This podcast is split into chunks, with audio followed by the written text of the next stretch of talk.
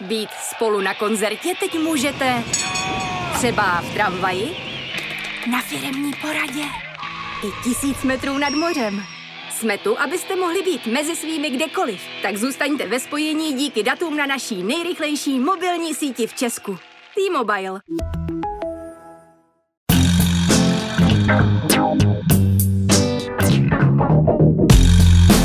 Je pátek 5. května, 436. den od ruského vpádu na Ukrajinu. Právě jste si zapnuli stopáž. Podcast, který by rád ukázal, jak naše online existence ovlivňuje náš offline život. Mé jméno je Jan Kordovský a tenhle týden poprvé věřím, že se někde podaří obnovit energii, kterou měl původní Twitter. Pokud někdo uvidíte pozvánku na sociální síť Blue Sky, určitě se přijďte podívat sami. Kromě toho jsem se tenhle týden bavil s herním publicistou Janem Modrákem, který mi vysvětluje, jak se po roce vykrystalizoval pokus Microsoftu stát se největším herním producentem na světě. Ale ještě předtím jsem pro vás jako každý týden vybral přehled těch, alespoň podle mě, nejzajímavějších zpráv z uplynulého týdne. Vědcům z univerzity v Texasu se podařilo přečíst lidem myšlenky. Díky velkým jazykovým modelům typu ChatGPT se podařilo rozkódovat mozkovou aktivitu, která se objevuje na funkční magnetické rezonanci. Ta běžně zobrazuje mozkovou aktivitu se spožděním několika sekund a v praxi tak doposud nešla tak konkrétně rozluštit. Vědci model trénovali na třech dobrovolnících, které na 16 hodin zavřeli do MRI stroje, ve kterém poslouchali podcasty. Stejné osoby si následně četly nebo si dokonce pouze představovali příběhy, které systém dekódoval. Model zatím nezvládl přečíst myšlenky slovo od slova, ale pochopil jejich význam. Větu ještě nemám řidičák přeložil jako ještě se ani nezačala učit řídit. A z Google odešel jeden z praotců těchto jazykových modelů. Jeffrey Hinton ve firmě pracoval přes 10 let a podle New York Times odešel, aby mohl veřejně mluvit o rizicích, které umělá inteligence skýtá. Google se prý o jeho odkaz staral zodpovědně, dokud koncem loňského roku nevyhlásil rudý poplach před konkurencí z Microsoftu. Odbory, které reprezentují tisíce filmových a televizních scénáristů ve Spojených státech, v úterý vyhlásili stávku. Naposledy se tak stalo v roce 2007 a stávka tehdy zastavila výrobu nových shows na 100 dnů a stála přes 2 miliardy dolarů. Scénáristé mají problém hlavně s transformací struktury seriálů, která po nástupu streamovacích služeb snížila průměrný počet epizod na sezónu z 20 na 10. Kvůli streamování také nedostávají kompenzace za reprízy jejich práce. Jako první se z obrazovek stáhly late night shows, které se píší na denní bázi.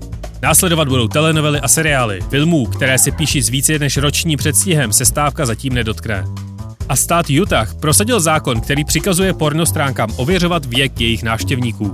Utah nářízení okopíroval z Louisiany, která ale na rozdíl od Utahu má digitální občanské průkazy. Tento zásah do svobody internetu v Utahu vyvolal několika set procentní nárůst vyhledávání VPN nástrojů k obejítí blokace, kterou byl Pornhub nucen nasadit.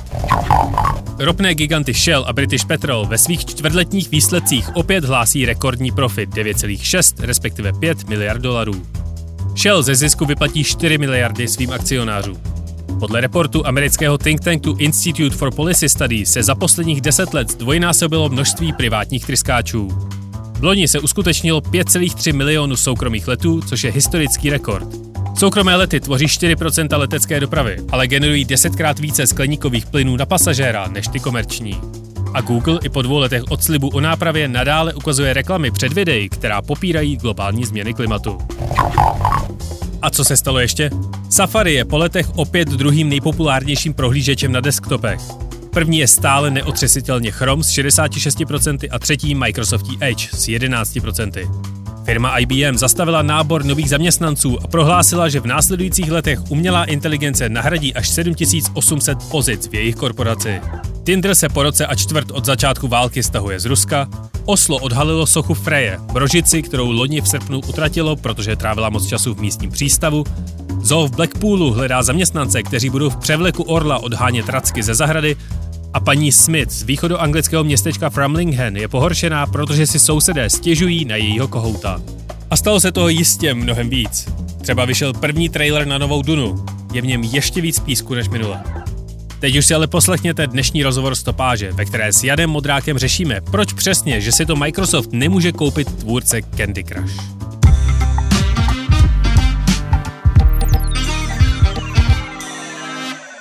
S mým dnešním hostem jsem se naposledy bavil v lednu minulého roku. Microsoft tehdy oznámil, že si chce koupit Activision Blizzard, jedno z největších vývojářských studií na světě. Po roce a půl začíná tenhle díl narážet na regulační úřady a podle mě ukazuje, že s obřími nákupy big tech korporací to v budoucnosti nemusí být tak jednoduché jako do posud. Na vysvětlení toho, co se vlastně stalo, jsem si pozval Jana Modráka, herního publicistu a podcastera. Honzo, dobrý den. Zdravím vás, Honzo. Díky za pozvání. Stejně jako všechno ostatní, i gaming hodně proměnila pandemie.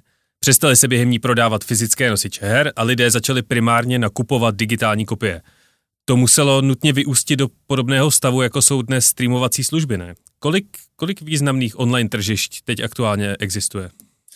Tak herní trh byl vždycky rozdělený do platform podle konzolí, které měl zákazník eh, pod svojí televizí a máme tu stále tři výrobce, tedy Sony, Microsoft a Nintendo a, a každý z nich má svůj vlastní přístup, svá specifika, ale e, ta podstata jejich biznesu funguje vlastně stejně. To znamená, vyrábí svůj hardware a na něj pak svoje hry.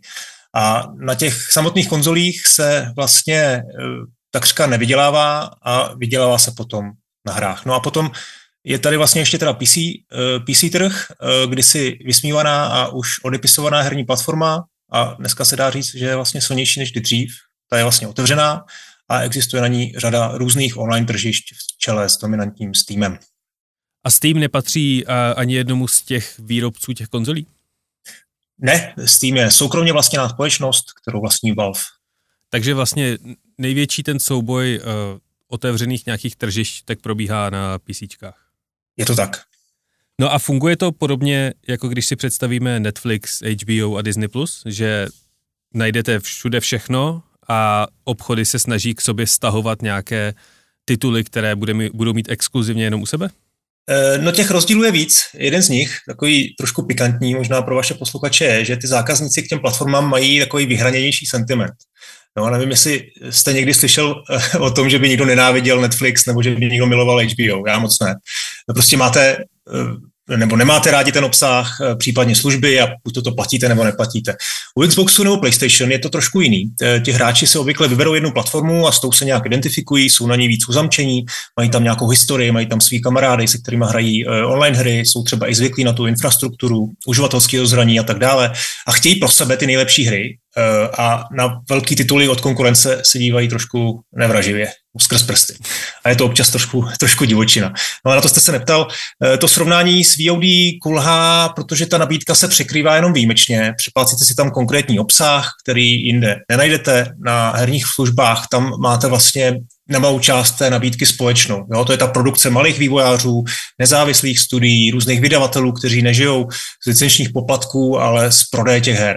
No a proto ty hry nabízí často um, ty platformy současně, to znamená, můžete si je koupit na PlayStation, na Xboxu, na Switchi i na PC ve Steamu. No a pak samozřejmě Sony, Microsoft a Nintendo se snaží, kromě toho, eh, že mají vlastní studia a vlastní hry, tak se snaží domluvit a zaplatit ty exkluzivity, takzvané, jak jste zmínil.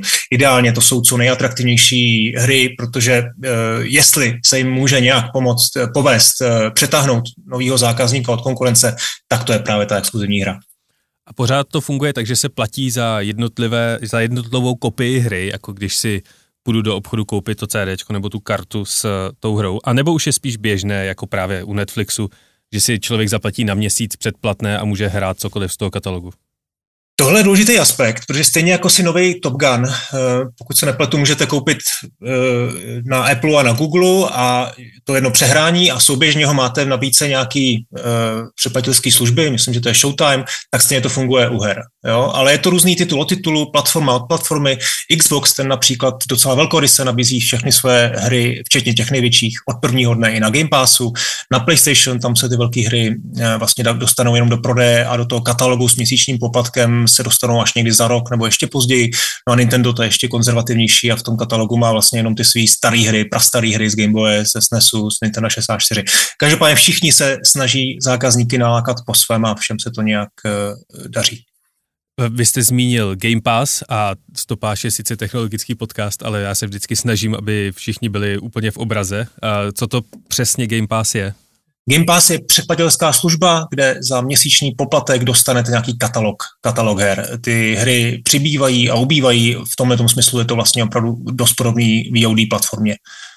No ale tohle ten předplatitelský model, tak stejně jako právě u streamovacích služeb, tak přece funguje jenom, když vám to předplatné platí ideálně miliony lidí. A jakákoliv konkurence, tak ten model trochu rozbíjí.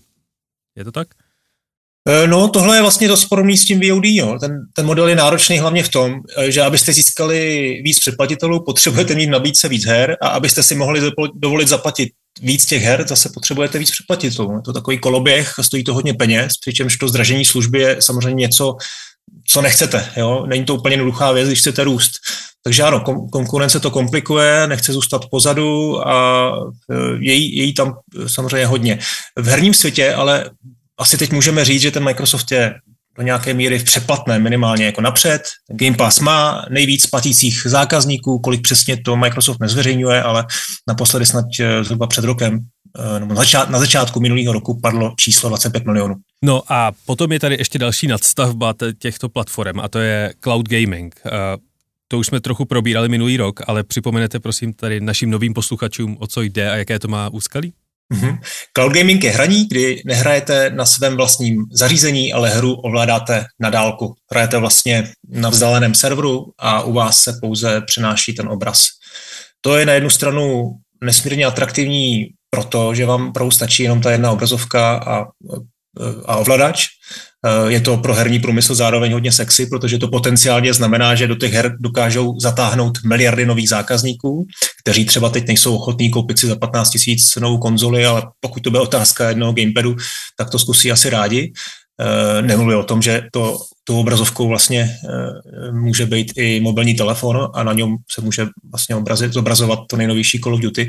Na druhou stranu eh, to ale klade značné požadavky na kvalitu toho internetového připojení, nejenom na objem dat, to ani vlastně moc ne, ale spíš na tu latenci, to znamená na časovou prodlevu mezi tím, kdy třeba na myši zmašnete tlačítko pro výstřel a kdy se ta akce provede na obrazovce. No, tohle u, u malých her, nějakých hříček ovládaných prstem na telefonu, tak to problém prakticky není. Eh, dobře to funguje u třeba u těch velkých her, který třeba hrajete sám, typicky v single playeru, ale problém může opravdu nastat eh, u her pro multiplayer. A je vlastně otázkou, jestli to je vůbec řešitelný, no, třeba i v nějakém střed, střednědobém nebo dlouhodobém horizontu. Já myslím, že zatím Eh, to nevypadá, že by cloud mohl jako definitivně nebo zcela nahradit to lokální hraní na vlastním počítači nebo konzoli, ale kdo ví, co bude za 10 let nebo 20 let. Já, vždycky, já teda rozhodně ne. Je vždycky u těchto těch debat, tak mi to evokuje přechod na elektroauta, že existuje určitě skupina, která uh, si to umí představit, hmm. že to bude fungovat. Uh, pak je tu skupina, které je to jedno, je, bere auta jako pračky a lednice a je jí to úplně burst, jak se dostane z A do B. A pak jsou lidi, kteří to aktivně odmítají, což předpokládám, že budou ty nejprofesionálnější hráči, kteří právě vyžadují tu latenci co nejnižší. A je to takhle, že herní, herní komunita je rozdělená do těchto těch, eh, do těch struktur?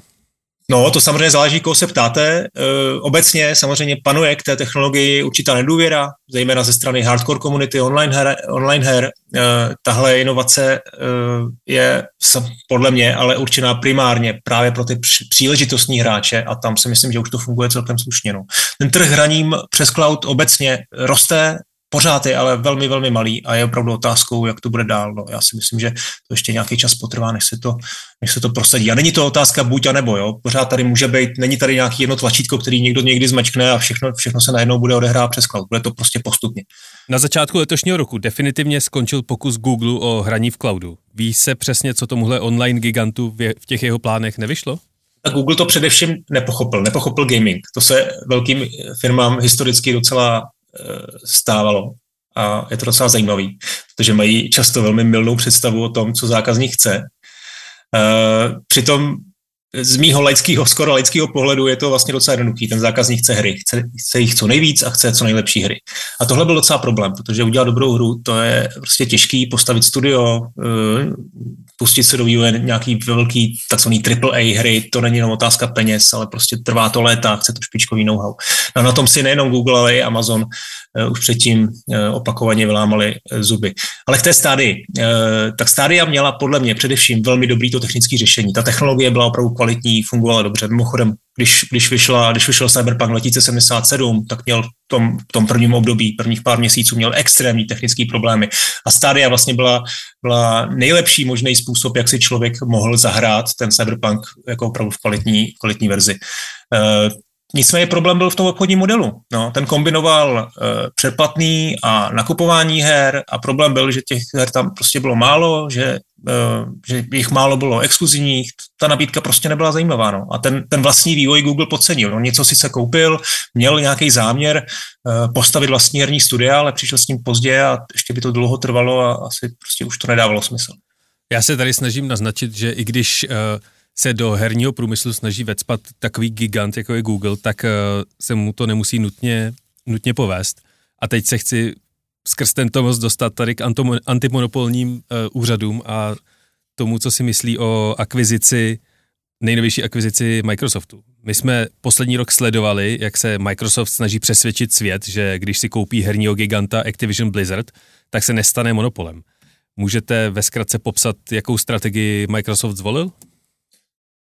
No my jsme tady mluvili krátce eh, po té akvizici no, po oznámení té akvizice eh, o tom jako hotové věci. Eh, myslím, že tehdy jsme nějaký, nějaké řízení antimonopolního úřadu zmínili, ale to se všechno zdálo jako formalita. Nakonec Microsoft je vlastně, není jednička s Xboxem, není lídrem toho trhu, takže se nečekalo, že by to mohlo mít takovýhle jako komplikovaný průběh.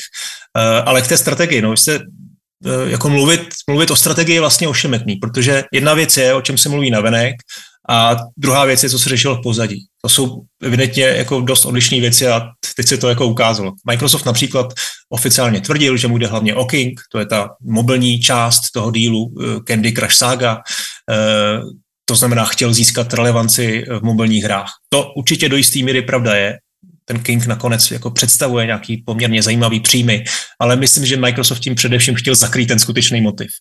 Uh, protože v tom mobilním gamingu měl prostě jednu velkou nulu a tam mu těch antimonopolních úřadů vůbec nic nehrozilo. A no a co byl ten hlavní motiv teda? No tak ten hlavní motiv byl samozřejmě to, že získá spoustu titulů a že získá Call of Duty, a že tím prostě získá konkurenční eh, výhodu proti, proti konkurenci a bude moci jako lépe stavět obsah eh, Game Passu. No a jak se proti tomuhle nákupu rozhodlo bojovat japonské Sony, což je ten největší konkurent Microsoftu? Mm-hmm. Tak Sony se právě bála, si myslím, především toho Game Passu. Myslím, že Sony dobře ví, eh, jak atraktivní jak atraktivní teď ta nabídka Game Passu je, že tam Microsoft dává všechny svoje hry od prvního dne, včetně, včetně těch největších titulů eh, a jako představa pro Sony, eh, že by tam dával i, i ty hry Activisionu, nejenom ty minulý, ty, ty, ty, ty třeba z posledních let, ale i ty budoucí a že by je vlastně třeba i nenabízel na jiných platformách, jako je, jako je PlayStation, tak ta pro ní byla jako samozřejmě obtížně zkousnutelná, protože to by z Game Passu jelo ještě atraktivnější produkt než dnes. Jo. Ten, Ono se vlastně hodně mluvilo o tom Call of Duty, tak pojďme k tomu Call of Duty, tam s tím se Call of Duty se stalo symbolem tohohle dílu. Eh, Call of Duty se prodá každý rok zhruba 30 milionů eh, kusů, většina z toho se prodala na PlayStation, takže pokud by o tyhle peníze Sony přišla, tak si myslím, že by to pro ní opravdu byl velký problém. No a Microsoft ten tam zase argumentoval tím, že nedává smysl, že by se připravil o tak velký peníze. Tohle se vlastně řešilo posledních šest měsíců velmi, velmi živě. Byly tam různé proklamace, přísliby, obvidění a, a tak podobně. No já jsem tu kauz, já to sleduju jako z pohledu lajka, který si občas něco zahraje na svém Switchi a uh, třeba mě pobavilo, že Microsoft se zavázal zpřístupnit tuhle tu sérii Call of Duty, která je legendárně náročná na hardware, na trochu podvyživeném Switchi. A nebyl to prostě od Microsoftu celý nějaký PR tanec, který má přesvědčit často zmatené úřady, aby nákup povolili? No určitě to PR tam hrálo velkou roli a nejenom od Microsoftu, ale i od Sony. Některé ty věci prostě byly, byly cílené na veřejnost a na to, aby, aby vlastně ty úřady uh, jako povolily pod tím tlakem veřejnosti k tomu Call of Duty na Switchi, tam si myslím, že by to asi muselo zase běžet v tom cloudu, jak jsme se bavili, protože některé hry na Switchi i dnes, jako ty, ty větší, ty náročnější, běží, běží z cloudu, jako třeba Resident Evil. Mm, takže možná Microsoft samozřejmě počítal s tím, že až eh, by došlo ke, ke Call of Duty na Switchi, tak už by třeba Nintendo mezi tím uvedlo na trh nějakou výkonnější verzi Switche těžko říct.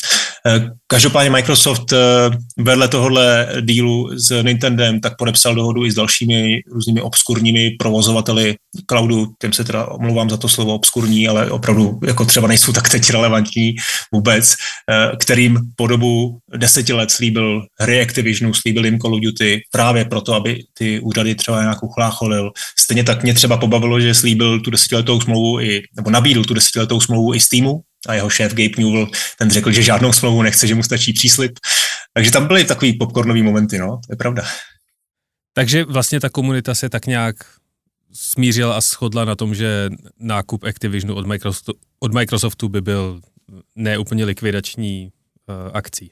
Komunita se nesmířila nebo neschodla určitě. To, to právě bylo to, na co narážím, že, že ten sentiment každého byl, byl odlišný, ta motivace každého byla odlišná. Člověk, který, má, který hraje na Xboxu a platí si Game Pass, tak ten tomu typicky fandil, protože prostě měl tu vidinu těch velkých her, které bude moct hrát v rámci svého přeplatného a člověk, který hrál na, na PlayStationu a hraje, tak ten samozřejmě zase nechtěl přijít o Call of Duty. No a minulý týden se jako první vyjádřil regulační úřad ve Velké Británii, který díl zatím tedy nepravomocně zablokoval. Co byl ten jejich hlavní argument, na kterém tenhle nákup za 70 miliard dolarů zrušil?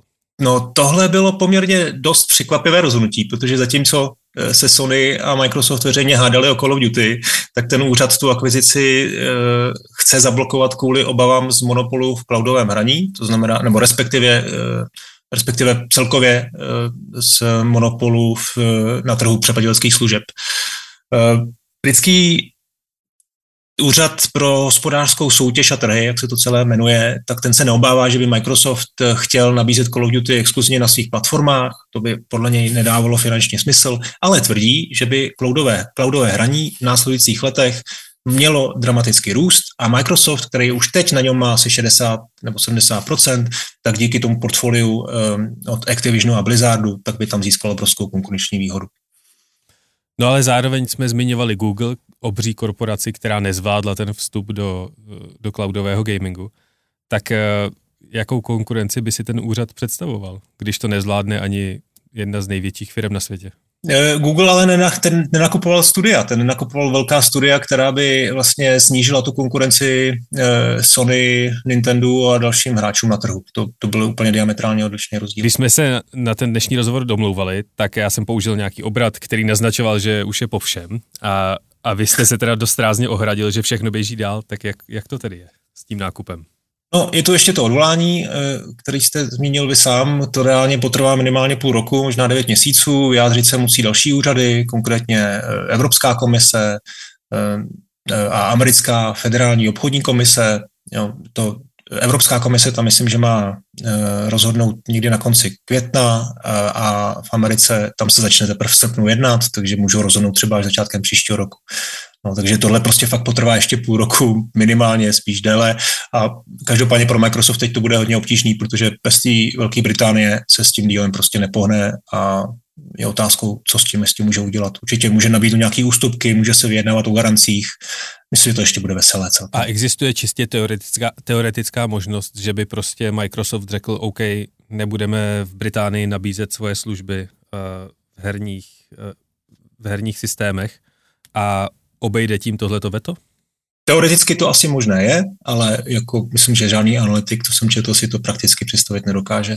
Na dnešním globálním trhu prostě taková věc se asi nepřipadá v úvahu. No a komu v tomhle sporu fandíte vy osobně?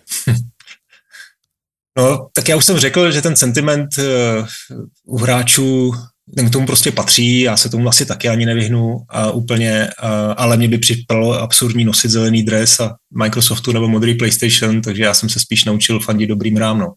A, a tady vlastně, jo, to je důležitý, jako vlastně důležitý aspekt, protože bylo by dobrý se na ten díl podívat z pohledu toho, co nám to jako hráčů může přinést. Jo, ten pohled zákazníka Game Passu, který se těšil nebo těší na víc her v ceně toho svého měsíčního poplatku, ten může být docela krátkozraký, protože pokud tady dlouhodobě nebude nějaký konkurenční prostředí, pak Microsoft bude mít dlouhý, eh, pak Microsoft bude mít volný ruce ke zdražování a třeba i k tomu, že ta nabídka prostě dlouhodobě nebude tak dobrá eh, jako dosud. Takže já fandím tomu, aby tady byla konkurence. Já si myslím, že jednou z dalších konkurencí, která se minimálně pokusí se do tohohle toho spektra uh, herního dostat, tak bude Apple. Který už za míň jak měsíc, tak eh, by měl představit svůj headset na virtuální realitu. A, a svět se tak nějak shodne, že takovýhle headset nemůže existovat a, a vlastně nemá pointu, pokud se na něm nehrajou hry. Myslíte si, že se Apple, Apple podaří prolomit to jejich herní prokletí? No tak zatím se spekuluje o nějaké extrémní ceně, slyšel jsem něco o třetí tisících dolarech, tak, takže to musím zatím skeptický, za tři tisíce dolarů jako prodávat vlastně to, jako kdyby to mělo být herní zařízení, nebo kdyby jako měla, měl si to někdo koupit jako, eh, jako platformu na hry, tak si to vůbec nedokážu představit. Ale jsem samozřejmě zvědav na to, co, s čím to přijde, jaký bude technologický potenciál, jaký to bude mít výkon a, a parametry v tomhle tom asi od, od, od Apple vždycky čekáme jenom to nejlepší. A daří se teď uh někomu generovat dobré hry do virtuální reality, které by najednou začaly generovat eh, miliony prodaných VR brýlí? Tak jako dost zajímavých VR her určitě existuje, včetně českého Beat Saberu nakonec, eh, ale obecně je to trošku zakletá situace. Jo. Vývojáři ty si nemohou dovolit vyvíjet opravdu špičkové hry, protože se těch headsetů neprodalo dost a ty zákazníci si ty headsety zase nechtějí koupit, protože není dost špičkových her. Takže ono je to složitější, to asi téma na další celý rozhovor, ale, ale takhle to teď je. No. No, no a na druhé straně spektra, tak máme Nintendo, které tenhle týden oznámilo, že film s Máriem tak už vydělal miliardu dolarů.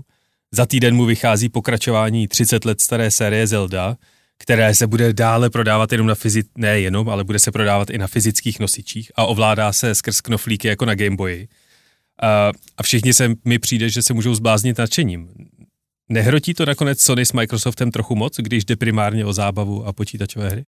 No, je to, je to pravda, je to taková pěna dní, to asi máte eh, pravdu. Nakonec asi fakt záleží na tom, jak dobrá ta hra je a eh, na Nové Zeldě to, to je vidět, že to bude dobrá hra, takže z toho mám samozřejmě radost, že tohle ještě rozhoduje. Mě, uh, vždycky mám každý týden nějaké oblíbené vyjádření nebo tweet a hodně mě pobavil jeden americký komik, který uh, se vyjadřoval k, ke stávce scénáristů a řekl, že jestli si hollywoodská studia myslí, že uh, scénáristi, scénáristi nevydrží déle jak 14 dnů stávkovat, tak zapomněli, že vychází příští týden nová Zelda a to můžete stávkovat měsíce, měsíce, roky. Jo, to je pravda. Tam je potřeba si opravdu vyšetřit několik desítek hodin ideálně. A kde jinde vás můžou posluchači stopáže ještě zachytit? Jo, tak díky. Eh, já nahrávám s různými přáteli podcast Modrák and Friends. Eh, hovoříme tam o hrách, eh, o herním vývoji, herní kultuře.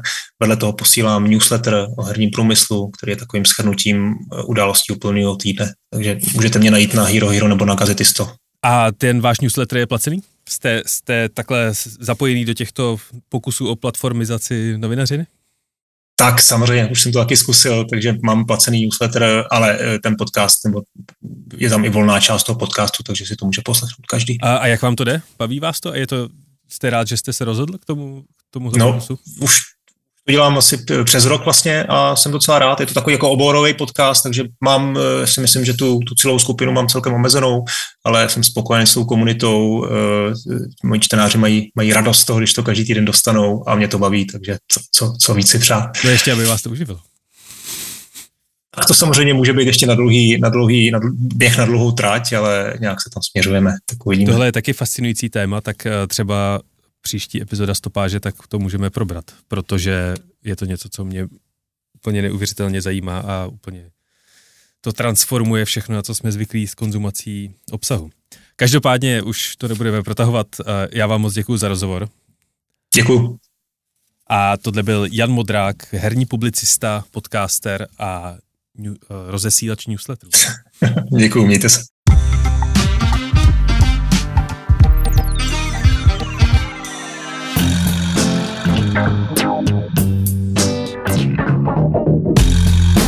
A to je ode mě pro tento týden opět vše. Tentokrát žádné zásadní loučení, protože jdu slavit narozeniny svého psa. Pokud chcete stopáži cokoliv sdělit, pochválit ji, skritizovat nebo poslat svůj Nintendo Friend Code, můžete mi napsat na jan.kordovský.cz. Loučí se s vámi Jan Kordovský, díky za poslech, užijte si další prodloužený víkend a příští pátek opět v kyberprostoru. A náhodný fakt nakonec, Hlavním důvodem zákazu prodeje žvíkaček v Singapuru z roku 1992 nebyl nepořádek, ale ten hlavní problém, který měl zákaz vyřešit, bylo lepení žvíkaček na senzory dveří singapurského metra. Ty se po přelepení vandaly přestaly zavírat.